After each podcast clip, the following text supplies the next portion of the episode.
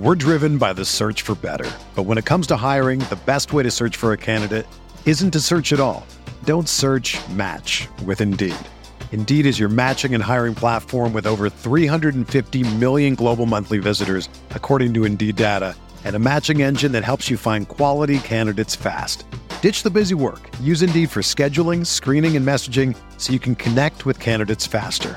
Leveraging over 140 million qualifications and preferences every day, Indeed's matching engine is constantly learning from your preferences, so the more you use Indeed, the better it gets. Join more than 3.5 million businesses worldwide that use Indeed to hire great talent fast. And listeners of this show will get a $75 sponsored job credit to get your jobs more visibility at Indeed.com slash BlueWire. Just go to Indeed.com slash BlueWire right now and support our show by saying that you heard about Indeed on this podcast. That's Indeed.com slash BlueWire. Terms and conditions apply. Need to hire? You need Indeed. This podcast episode is brought to you by Coors Light. These days, everything is go, go, go. It's nonstop hustle all the time. Work, friends, family expect you to be on 24 7. Well, sometimes you just need to reach for a Coors Light because it's made to chill. Coors Light is cold lagered, cold filtered, and cold packaged. It's as crisp and refreshing as the Colorado Rockies. It is literally made to chill. Coors Light is the one I choose when I need to unwind. So when you want to hit reset, reach for the beer that's made to chill. Get Coors Light in the new look delivered straight to your door with Drizly or Instacart. Celebrate responsibly. Coors Brewing Company, Golden, Colorado. Support for this podcast comes from US Bank. When it's time for a new credit card, the best ones do way more than just buy stuff. And that's why US Bank offers credit cards that make every day more rewarding. Earn cash back, score points when you shop, dine out, travel, or binge watch, or get a low intro APR. US Bank credit cards were designed to fit your lifestyle. So make every day more rewarding and check out usbank.com slash credit card. US Bank credit cards are issued by US Bank National Association ND. Some restrictions may apply. Member FDIC.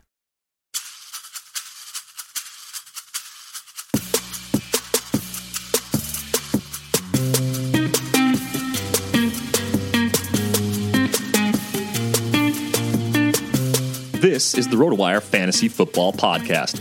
Here's your host, John Halpin.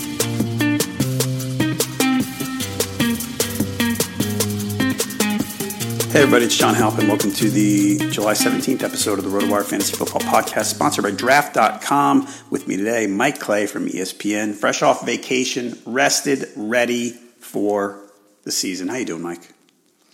I'm doing well. You're right. Uh, you, there's nothing like a week away with the family, relaxing on the beach to get you kind of primed up and ready to dive back into football. So uh, this is one of the first things I'm doing actually off the vacation. So uh, uh, should be a lot of fun. So, so you are you were on vacation. We talked before we started. You you were on the Jersey Shore, down in southern New Jersey. So, what better place to start than with your Super Bowl champion Philadelphia Eagles? Mike's a big Eagles fan, in case you're not familiar.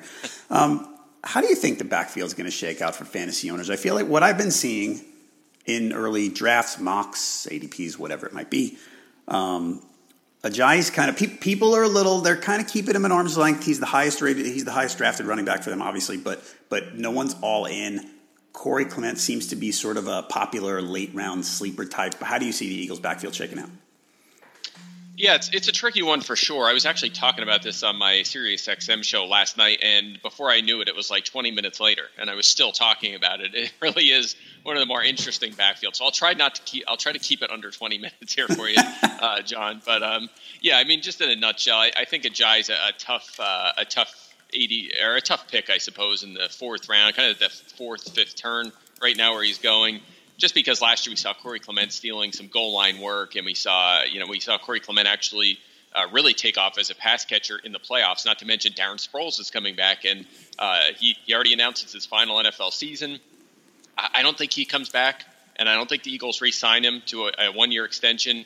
Uh, and really not add anything overly significant at the position if Sproles wasn't going to play a, big role. So I could easily see him playing about 30 or so percent of the snaps. Obviously, his specialty is as a pass catcher. That's really going to limit what Ajayi can do. You know, we might be talking about 20, 25 catches in this offense, and that's problematic, especially in PPR. And again, if he's only going to get half of the carries at the goal line, you know that scares me. I mean, we're talking about a guy that's going to be featured between the 20s, and you're going to be counting on explosive plays. That uh, that that bothers me. So uh, probably just going a pinch early for me.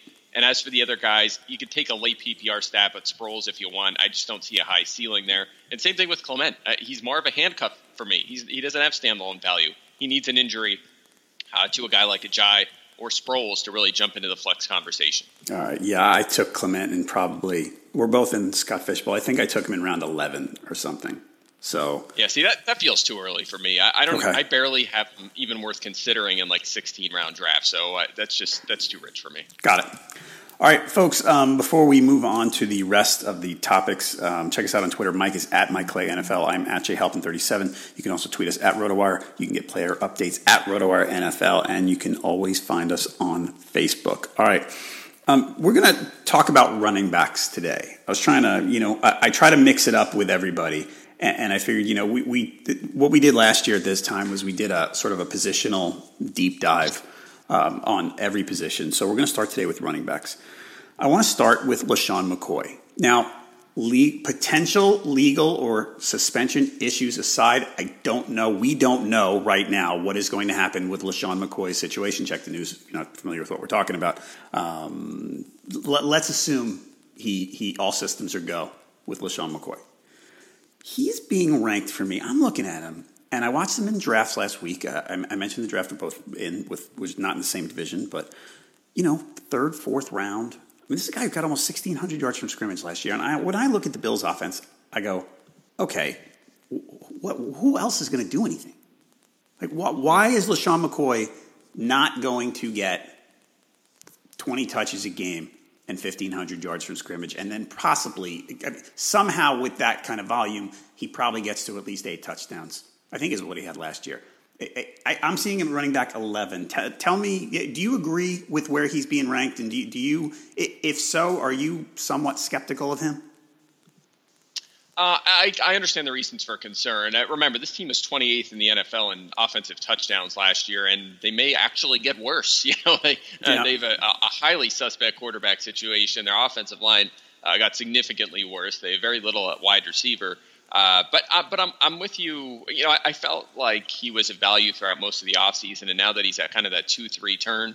and again, we're assuming legal stuff aside. If every if he's ready to go and rolling for week one, I think that is a value. And I, I know he's coming off kind of a, a, rough year in terms of efficiency. Uh, average rate at you know 4.0 yards per carry. Uh, had the worst YAC in the NFL, 1.3 yards after contact, which is not an area where he's usually been very good. He's more elusive than he is productive after contact. Uh, so there's some red flags there. He is 30 now. I mentioned the, the issues with the team, but here's the thing: even if he, even if his rushing efficiency is poor, it could be a career worst season. He could average three and a half yards per carry. He's still, like you said, he's probably going to get most of the carries with only Chris Ivory and Travaris Cadet behind him on the depth chart. And then here's the other thing that really gets no no play. Last year he had he was targeted 77 times. That's his most since 2010. I mean, he's highly involved as a pass catcher. And I know Tyrod's not the quarterback anymore, but and it's not to mention a new offensive coordinator. But with the with the issues with the weapons they have at wide receiver, I think they're just going to continue to throw him the football ball often. So I do expect him to go over you know use uh, like 1500 scrimmage yards. I think he'll be in that vicinity. Probably going to catch more than 50 footballs, but uh, I, I understand the red flags. I just think volume's what wins in fantasy football, and he has a very easy path to a lot of it. Okay, uh, yeah, I, I, just think he, he's one of those people that it, at this time of year, uh, still, I mean, it'll it'll change over the next few weeks, I think. But at this time of year, I feel like people don't like bo- old and boring. They prefer, yeah. you know, new and exciting. Which brings us to our next player. Are you on the Jerick McKinnon train? I am not on the Jerick McKinnon train. Well, let's, let's put it this way. I, I have major concerns about his effectiveness as a football player, um, but I do love the situations he, he's in, and I think yeah. a lot of people are looking at one and not the other. Uh, so that's kind of been what I what I've been kind of trying to highlight. I did an article at ESPN Insider a few weeks ago and featured uh, uh, several running backs, a few who we're going to talk about uh, but McKinnon was was kind of the the face of the article. And here's my issue. I mean, you look back at the past two years, right? Uh, not a not a massive sample, but he's played a lot, so uh, we can get a decent indication of how he's played. And uh, during that span, 38 running backs, John, have at least 200 carries. he ranks 37th in yards per carry, just under 3.6 yards per carry. Again, 37th out of 38, and he's 36th in yards after contact per attempt at 1.51. You know, he's seen a lot of volume as a receiver too. He's still mid pack or below average in catch rate, yards per reception, yards per target. I, I don't see the efficiency. I mean, this is a guy that's always been a part timer. He's never had more than uh, what is it, 150 carries in a season, is right. roughly the number there's just a lot of red flags for me. I, I, remember last year, like people were throwing him under the bus. He can't even beat out Matt Asiata. Now suddenly, you know, we're talking about him as like a, an, a, an almost an elite fantasy back. And you know, I, I, get it. The offense is is great with Kyle Shanahan, but Steve, you know, you look back at Steve Slaton and Alfred Morris and Devonta Freeman and Carlos Hyde. These guys have had career years under Shanahan, and that's why you have to kind of look at him as a fringe RB one. But will he keep the job? I, I mean, there's you know, there's reason to be seriously concerned about his effectiveness. Yeah, I agree with you. The the the, the knock on him, I mean, the, the the plus for him has always been the athleticism, right? Because he was a great spark guy after the combine and all that stuff. The knock on him has always been vision, right? That you know, I, people like to blame the Vikings offensive line for some of McKinnon's shortcomings, but but it wasn't all them, or it didn't seem to be. So yeah, yeah, I, am with you. Like I said, he, he didn't produce after contact. He wasn't nearly as elusive as you would have expected. So there's, uh, I definitely think you can trace it to him as a player. And and again, we, we I think we as an industry kind of felt that way throughout most of his career. Right, he wasn't living up to his athleticism. Now suddenly we've we've kind of forgotten about that. But again, Carlos Hyde's uh, efficiency was poor. It was his worst year in terms of efficiency last year, and he was still a top ten fantasy running back. So that's kind of what you're banking on if you're investing an early pick in McKinnon this year. Yeah, and like you said, the situation and then the depth chart is it plays out really well for him. Okay, um, let's go to Miami. Another another back that I feel like people are shying away from, even though he appears to have a job. Now there are more threats on the depth chart that we'll talk about in a second.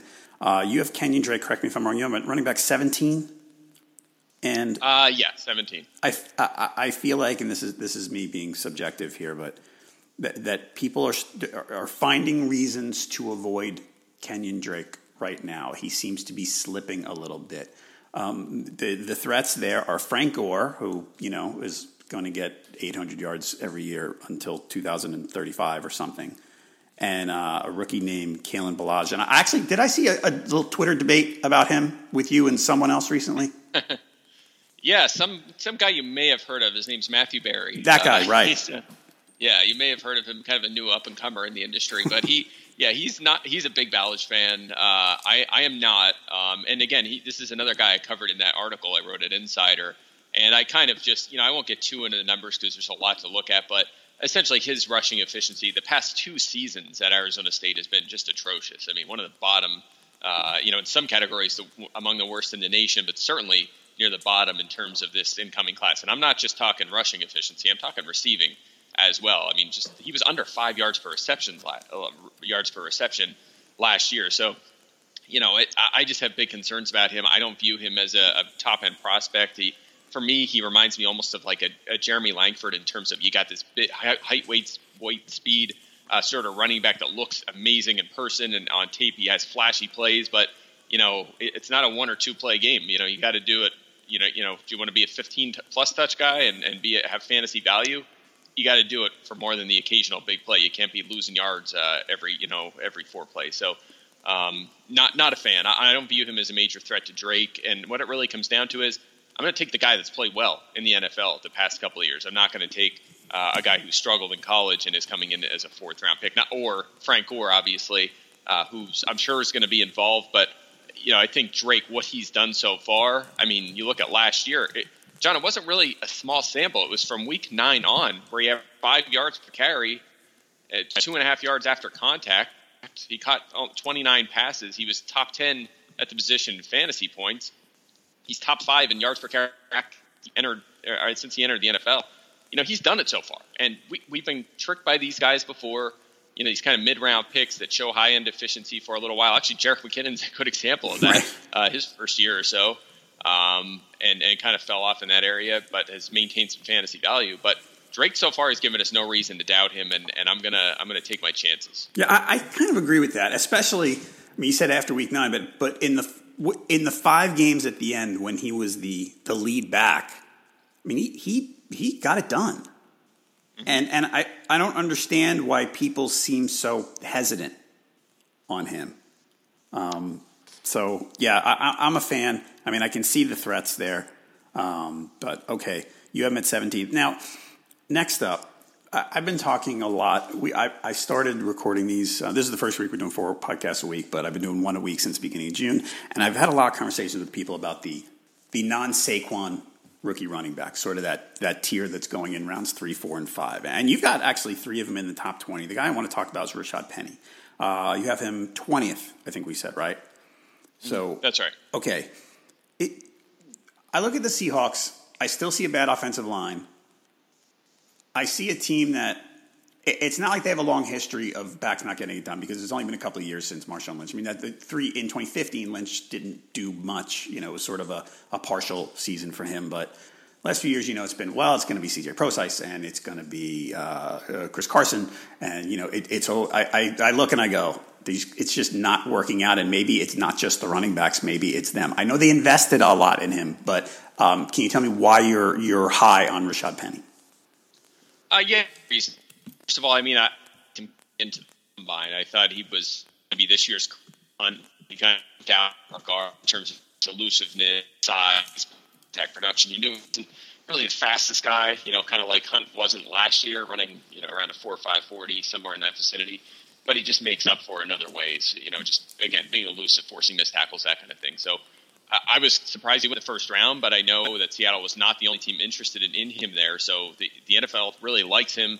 I understand why, and I, I don't think that you take a running back in the first round or really even the second round if you're happy with your running back situation. And and this is coming from someone who loved Chris Carson last year. I, he was a fringe top ten prospect for me at running back, and uh, you know he fell all the way to the seventh round. I thought he would be a late pick, but you know he he looks like a, a good back as well. I, I get that, but again, I think they're frustrated with the issues they've had, and they want to bring in a workhorse. And I think Penny uh, will be that guy. So that, that's kind of my justification. And again, he is so elusive and good after contact that he can make up a little bit uh, for for the struggles they have on that offensive line. So uh, yeah, I'll, I'll, take him as a top twenty guy. By the way, one more kind of tidbit here: you look back at the last few seasons, the last eight running backs who have been picked in the first round. Uh, six of them were running back ones. They were six of them were actually top ten as rookies. Uh, you know, te- teams take these guys they take in the first round and they use them a lot. And uh, you know, I think I don't see any reason why that's different for Penny. Uh, you know, I know they're going to mix in some other guys a little bit, but I just think he is a special player, and those guys tend to emerge in a hurry. You know, that's why they're picked that early. They're, he's probably going to be within a few weeks. They're clear lead back there in Seattle. So uh, happy to take him at that 20 spot. We're saying we're talking like round four or five at that point. Okay. Um, the other guy I want to ask you about is Derrius Guice with the Redskins.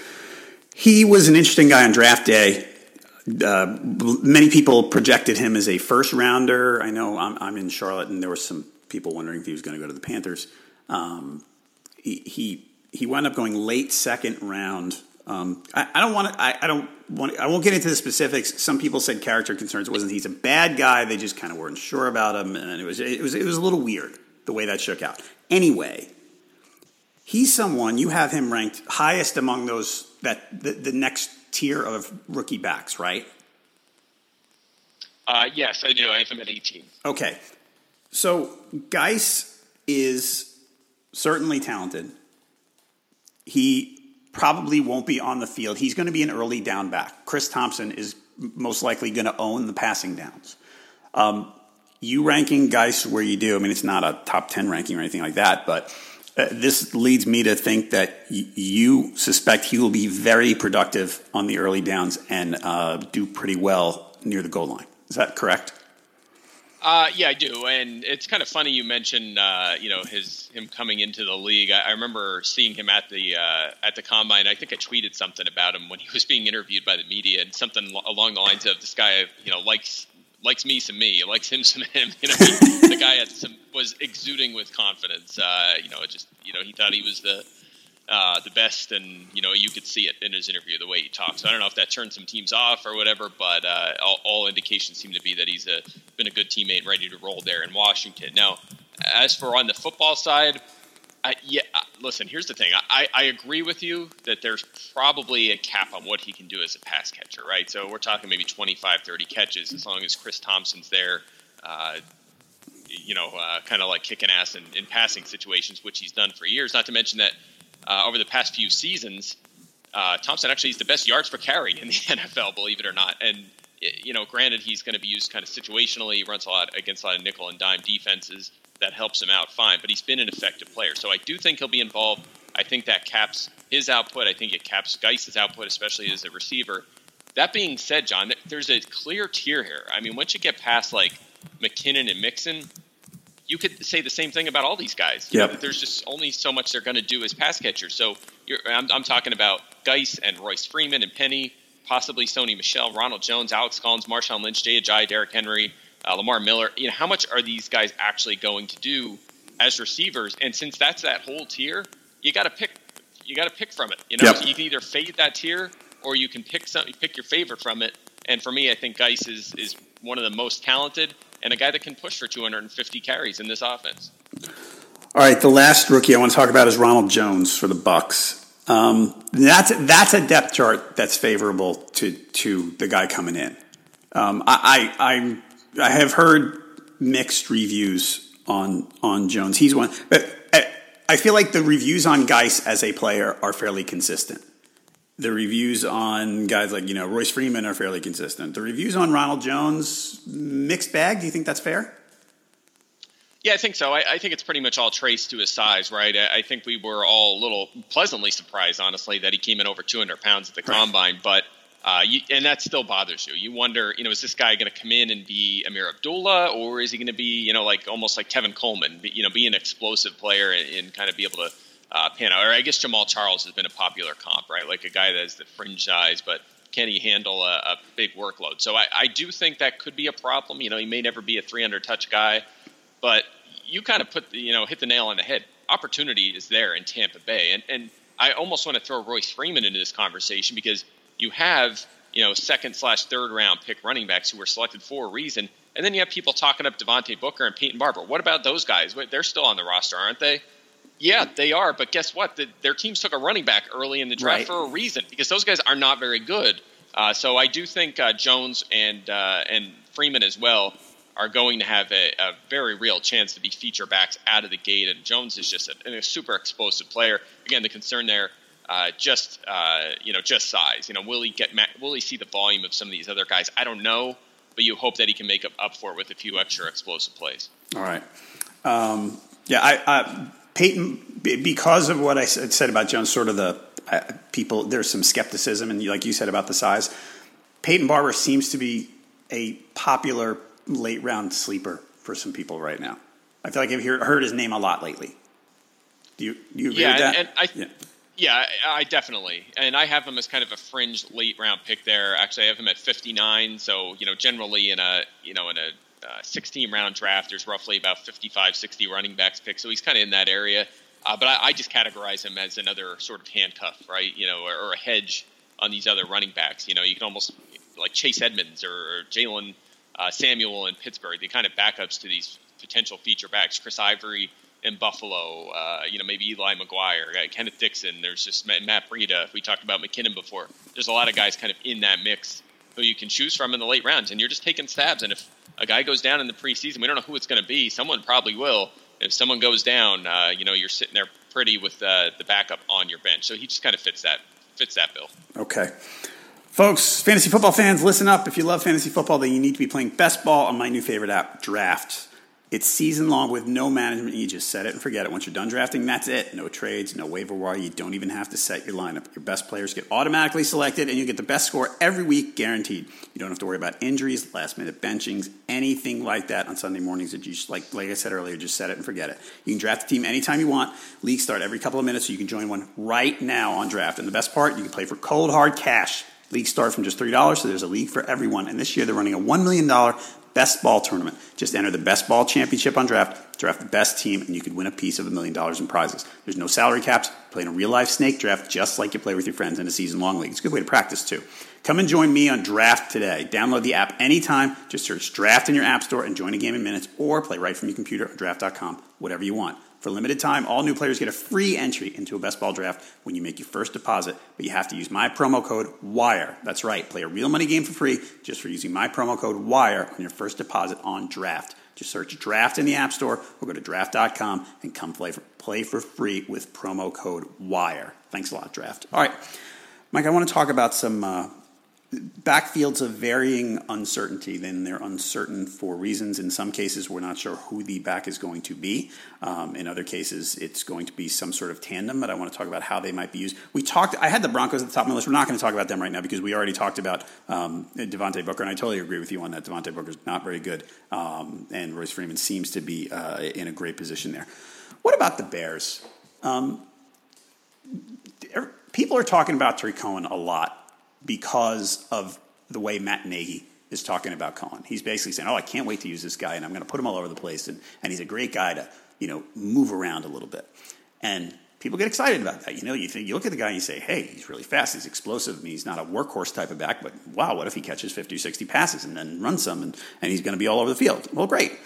And then people look at Jordan Howard, and I said something about, well, he's not old, but I said something about boring, and at this time of year, we don't like boring. Jordan Howard seems boring to people. Is is he getting dinged too much for being boring?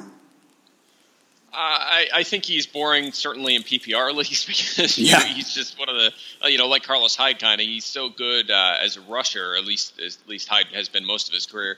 Howard has been super effective as a rusher. Granted, his efficiency was down a little bit last year, but he's just atrocious as a receiver. And he says he's working on that. It's not something he had to do much in college. Uh, but I'm just, you know, I'm hesitant to project him for uh, much of a, an increase in workload in that department going forward. So, granted, they're gonna they're gonna pass the football more. That should help him improve his receiving total. But you just can't imagine he's to be super involved in that area. So, I love him as a rusher. I like him more in non PPR, obviously.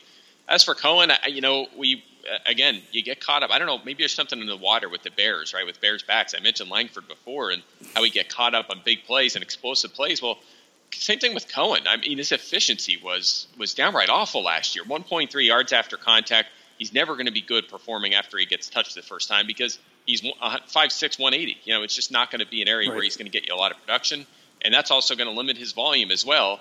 Um, and actually, you look at him as okay. This guy's a, a, a good change of pace back, a, a passing down specialist, perhaps he averaged under seven yards per reception as well last year. So that's not really something that gets you too excited. So I think we're kind of trapped by his explosive plays a little bit. That bothers me. That said, it should be a pass first offense. It should be a much better offense. And like you said, you know, the coaching seems to like him, and that really matters. We can't ignore those kind of things. Just like with McKinnon earlier, you have to look at more variables than just player ability. And that's why I think Cohen is is going to be involved a lot in passing situations, regardless of his efficiency. And very well could push for 60 catches. So uh, I see I see a cap uh, cap ceiling here, but it's a guy that could potentially get you flex value here and there. Okay, let's go to the Titans. Um, they have Derrick Henry. They signed Dion Lewis. Uh, Dion Lewis gets an un, I don't want to say unfair rap. Dion, Dion Lewis gets stereotyped as a pass catching back. The the underlying numbers would suggest that he's much more than that. And I, I want to ask you how you think that factors in that with to how the Titans are going to uh, use both guys in that backfield. Yeah, both both backs top five in yards after contact per attempt last year. So talk about putting together a, a pretty yeah. impressive duo. Uh, you know, it's kind of like Philadelphia with Blount and Ajayi last year. They've both been uh, actually during if you look at their careers individually, they both lead the NFL in yards after contact throughout their career, which is which is incredible. Uh, so you can see what some of these managed uh, these GMs are looking at and scouts are looking at. Uh, but as for this situation, I'm just applying common sense here, John. I, I think you know obviously they want to use both of these these guys. One of them is uh, a pretty effective rusher so far in his career, but really can't do anything as a receiver. He's really struggled in that department. That, of course, is Derrick Henry. Uh, Dion Lewis, I can think can do it all, but you worry a little bit about his workload just because he's had so many durability issues throughout his career. So again, just do some simple math. That that means Derrick Henry's probably going to be the guy getting more of the carries and coming off the field in passing situations, and Dion Lewis will kind of play. Uh, what do you want to say, like a Tevin Coleman, Duke Johnson sort of role, where he gets a change of pace carries, uh, maybe even as many as eight to ten, uh, but then really does his damage as a pass catcher and potentially pushes for 50 catches. So that's how I think it works out. I think they're both very similar in terms of fantasy value. I have Henry at 26, Lewis at 27. And if you look at non PPR, I'd lean even further uh, toward Henry in, in terms of who I want. But again, you know, they're both going Henry in the fourth round, Lewis in the fifth round, roughly. So value's about the same. Lewis probably a little bit of a better value. So, so this is a situation. This is truly one of those things where, as a committee, it's great for the real life Titans. It doesn't really help fantasy owners all that much.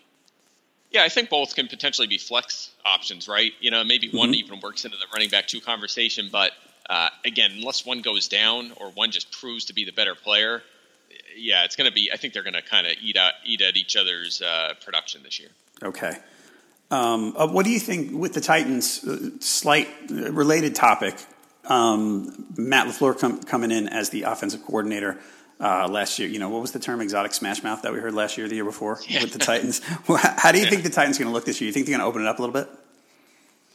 De- yeah, definitely. Yeah, I, I think uh, the what do you want to say? The restraints will be taken off a little bit. We're going to see that in Chicago as well, and these teams still leaning on the running games are just uh, I don't know what they're doing. I don't know what their analytics departments are looking at. I don't know what they're thinking. You know, maybe it's just that old school, or as, as Evan Silva likes to say, the cocoon. You know, I, you got to throw the football. You got to go for it more on fourth down. You got you know watch what the Eagles did last year. Look at the success Bill Belichick and Andy Reid have had all this time throwing the football uh, you're crazy to lean on the running game. And you know, you see teams, you know, like trying to go back to that. Arizona seems to want to run the football. Seattle wants to go back to the running game. It's going to hurt them. It's going to hurt their efficiency for sure. It's not really a question. It's just uh, it's a matter of fact. You know, you just have to throw the football. So uh, I think Tennessee will do that more. And honestly, talking about the backs, that probably helps Lewis a little bit more. You know, it gets them in passing situations more often and gets him on the field more often. So uh, yeah, I think that's good news for Delanie Walker, Corey Davis, possibly Rishard Matthews.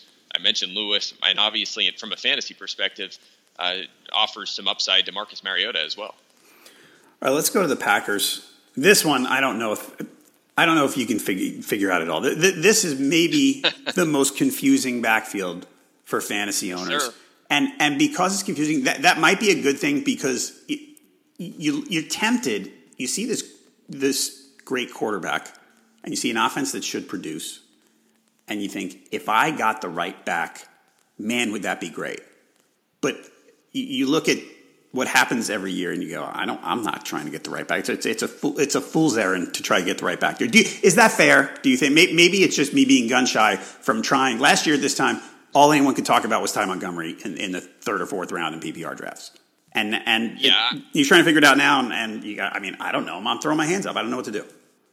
Yeah, well, what's interesting about it, and, and, maybe the reason why you would want to take stabs at these guys is, is look at how they were used last year. You know, Ty Montgomery was a starter at first, and he was a feature back. He was uh, a workhorse on the field every play. Then he goes down, and then at times throughout the season, Aaron Jones handled the workhorse role. He got hurt, and then down the stretch, Jamaal Williams was an every down player. So it, it seems like they want one guy to emerge, and maybe this year they decide to go with a three headed attack.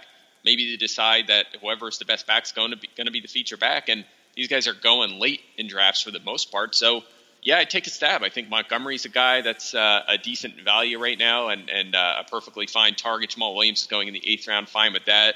Uh, uh Aaron Jones is suspended, so that's a little bit of a concern. Right. He has two games to start the season, but again, he could take a late stab. But again, I look at Jones as probably the best rusher here. His efficiency at UTEP and last year for the Packers was outstanding over a small sample. Jamaal Williams, not a very good rusher, did not like him coming out of BYU, but the best best pass protector, the best receiver uh, of the group, uh, or, or, between he and Jones at least. And um, I know that the coaching staff likes him a lot as well. And then Montgomery's kind of the wild card, you know, the former wide receiver. How does he fit in? Uh, so I'm, I'm with you. It is it is one of the toughest to project. I've kind of hedged across the board on it, and the only thing I would consider doing here is taking those kind of late round stabs. You know, once you get to like the ninth, tenth round, that's about the point where I'd consider one of these guys. And who would you consider first if you're if you're at that spot and they're all there? Oh man, come on. um, yeah, I, I, have Williams first. I, I, have Williams and then Montgomery. I, you know, Aaron Jones I had to knock down because of the suspension. Uh, so he for me is just kind of a late round guy. Okay. Next up is the Colts. Um, I, Jeez, another one. tough backfields, right? I mean, uh, we we yeah. last year we were all waiting for DeMarlon Mack. Like this is the week, and it wasn't the week. it just didn't really, you know, people were stashing him, and it kind of didn't work out. Um, uh, you know, the other options on the, I mean, Nyheim Hines, who seems like a pass catcher, Jordan Wilkins. I mean, what do you do? Anybody you want to take a shot at here? Yeah, I think you go get Christine Michael, right? Like just, uh, he is on the roster though. You know, remember former second round pick. Yes. Uh, he's been a, a popular sleeper uh, over always. I've always been a, a Michael uh, apologist, and uh, you know, it just hasn't happened. But you know, as for this backfield, yeah, you know, I did a study recently. Actually, again, it was that column I was just referring to, and I looked at, um, you know, kind of can we use rookie season stats, efficiency stats, to project guys forward and see who's going to have a good career, who's not. And if you look at the polar ends of yards after contact, you do see a little bit of correlation with guys who hang around and guys who are busts. And a guy who is in the top 10 over, I believe it was the past decade I looked at in YAC is, is Marlon Mack. Uh, you know, it was uh, just 93 carries last year, but and he only averaged 3.8 yards per carry, so it does not look pretty. But after contact, he was really good, 2.25 yards. So that is an indicator uh, for some some optimism for Mack, and and that kind of has me feeling a little bit better about him. Uh, that being said, did not like him coming into the league last year. I thought he was always going to be a situational guy. Nyheim Hines, you know, I get the hype there. Maybe uh, if everything goes well with Andrew Luck, maybe Hines is like a Tarik Cohen sort of rookie year, an explosive change of pace guy, but he's undersized. He's never going to be a feature back. You have Robert Turbin, who's suspended. He'll mix in. Uh, but my uh, my guy, you know, my kind of sleeper at running back, the guy I like going into the combine. I was fortunate to chat with him down in Indianapolis. Uh, is Jordan Wilkins. Uh, you know, I thought he would be this year's Jordan Howard or potentially Chris Carson going into the combine because, uh, you know, aside of struggling after contact last year, he showed up well pretty much everywhere else. He's, uh, you know, he has the size and the ability and the skill set to be a three down back, and that's what they're kind of hunting for in this Colts offense. So he's he's the guy I'm looking at late in drafts. I'm going to take that stab. And yeah, I mean, John, he might get cut. You know, we don't even know for sure if he'll make this team, especially if they sign someone else. But eh, on the other hand, if he's up to the task, he could be their feature back in, in an Andrew Luck led high scoring offense this year. So he's worth that stab. Okay. Um, one other team I want to talk about. Um, you mentioned one of the players before, and it kind of rung a bell in my head. The Ravens. Um, Alex Collins seems to be the, the the leader at the moment. But you've got last year, another one I want to talk about. Last year at this time, Kenneth Dixon was an awfully popular guy. He hurt his knee, but now he seems to be back and, and apparently ready to go. Um, Buck Allen is he's gotten chances. He seems to be uh, just a guy is the term I would use.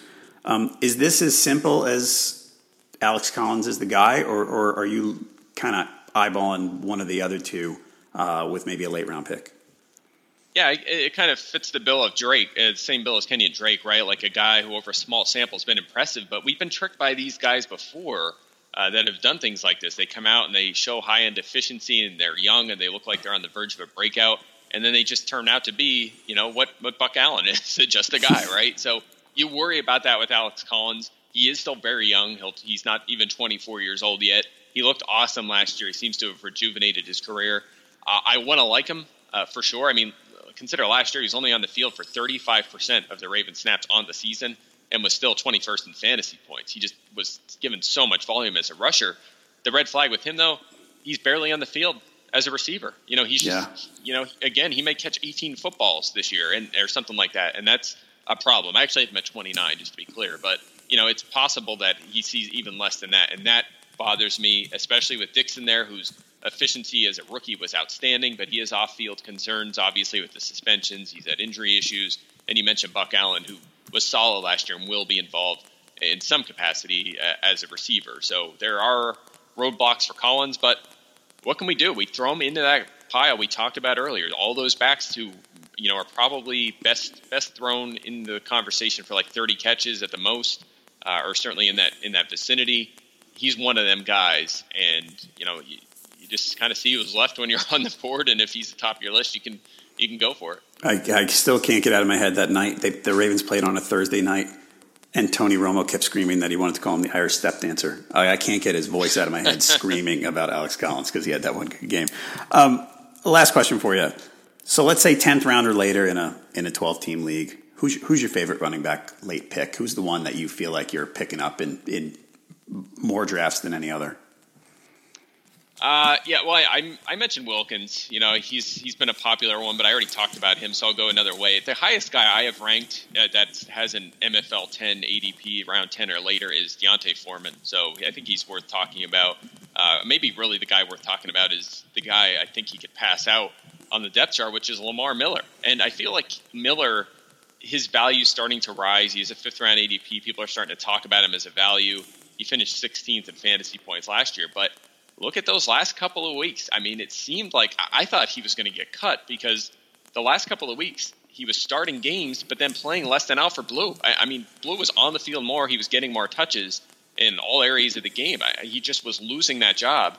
Uh, but he's still there. He's back. He's the lead back. If Deshaun Watson does what he did last year, Miller could certainly push for eight, nine, maybe 10 all purpose touchdowns in this offense. So I get that that's fine. But that opportunity may not go to Miller. It may go to Foreman if he gets over that Achilles injury and is on the field. Remember, he wasn't last season and uh, has upside between the tackles. So still a very young player. So uh, I'm keeping an eye on that situation. I'm taking that stab on Foreman just because we're looking at the past two years of Miller really struggling with efficiency. You know, it's funny. I, have been saying every week on this podcast that we we are on. We have had a perfect game running on people talking about Lamar Miller as a value.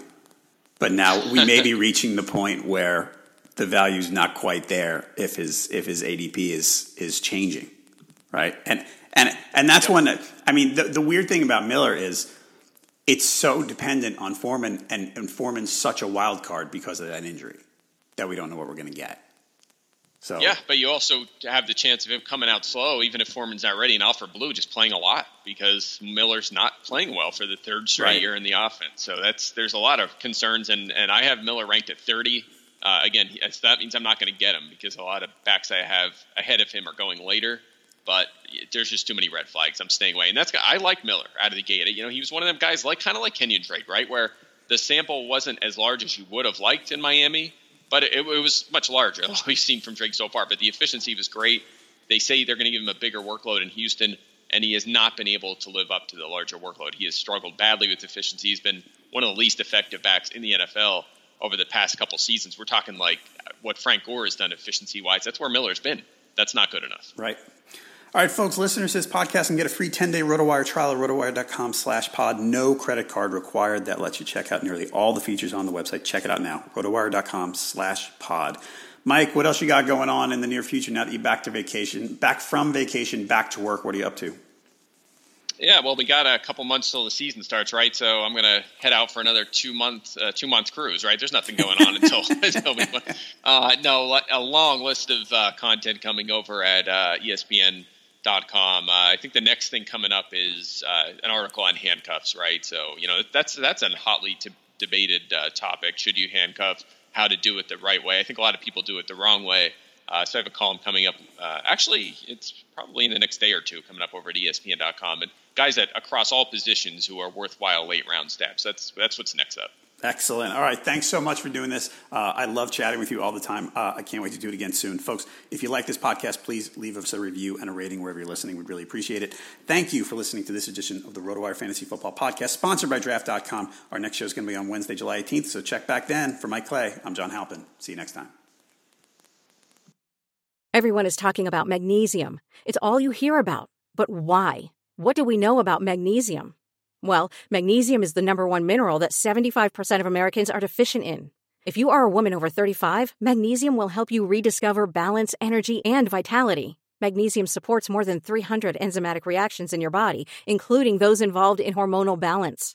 From functional medicine doctors to mental well being and female hormone experts, we all know that magnesium is the one mineral to improve all aspects of well being and health. But which one? Magnesium Breakthrough from Bioptimizers the trusted choice recommended by leading experts with seven best absorbed forms of magnesium to ensure your body receives the support it needs for overall well-being. Go to bioptimizers.com slash balance today and use code BALANCE10 for 10% off. Support your journey to wellness at B-I-O-P-T-I-M-I-Z-E-R-S dot com forward slash balance. Magnesium Breakthrough from Bioptimizers, your foundation to optimal health and vitality.